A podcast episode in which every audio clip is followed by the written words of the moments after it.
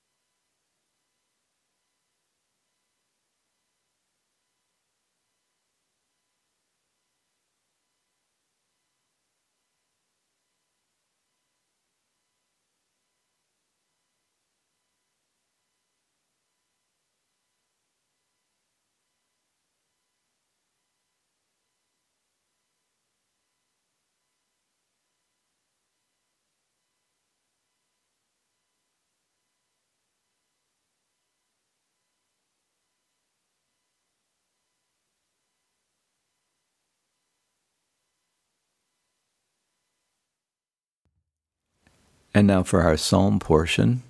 Uh, but first, a brief reflection on our psalm today, which is Psalm 124. If we're in a privileged position in society, a position of unearned advantage where the system tends to work for us, we rarely have the actual experience of the group at large turning against us. We don't live with a constant and gnawing fear that it could happen at any time. But if we are personally vulnerable to the evils of white supremacy, which to the power dynamics that are hostile to women, or to homophobia and transphobia and the like, then we do live with the understanding that groups can turn on us, often with the help of enough people standing by, not lifting a finger in our defense. That is a vulnerable and scary position and feeling to live with.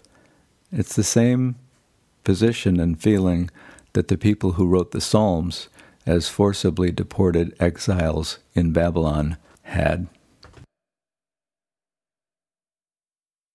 Hear the words to one of their songs, Psalm 124.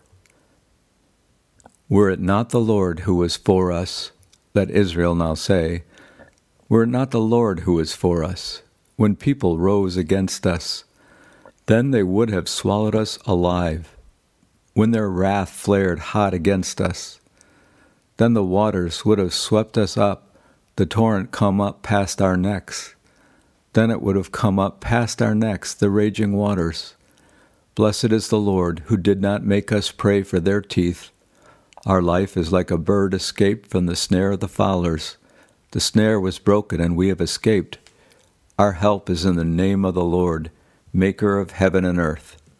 Let's add prayer for help to our normal gratitude practice using the wisdom of Philippians 4 that goes in every situation by prayer and petition with thanksgiving, present your requests to God.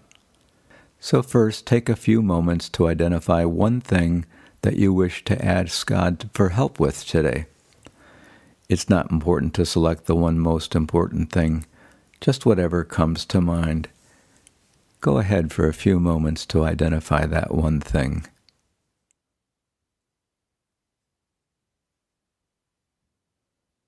And having identified your one request for help, Take the next half minute to name three things you're grateful for, small or big, whatever comes to mind. Then close by making your request for help to God.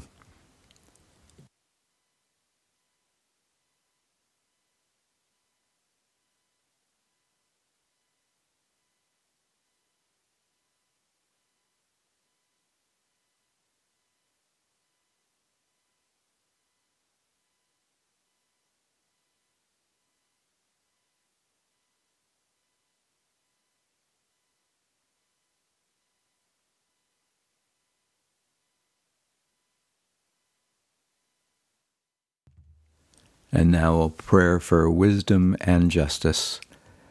O divine wisdom who dwells within the Holy of Holies, and whose light shines through all things created, fill our hearts, O Blessed One, with the hope of a blessed future.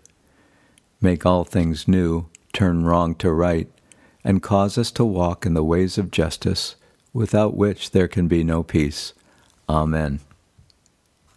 And now, our prayer for loved ones. Over the next minute, simply name your loved ones, calling each to mind in love, lifting each in the embrace of remembered love to the God who is the source of all being. Go ahead.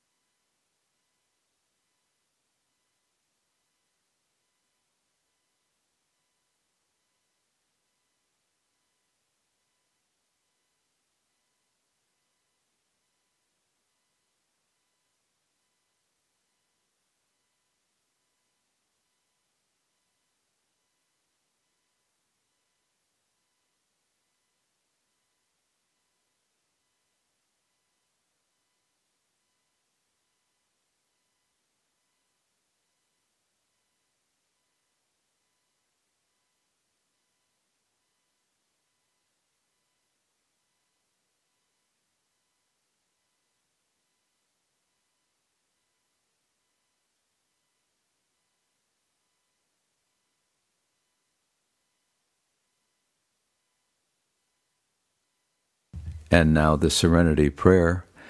God grant me the serenity to accept the things I cannot change, courage to change the things I can, and wisdom to know the difference.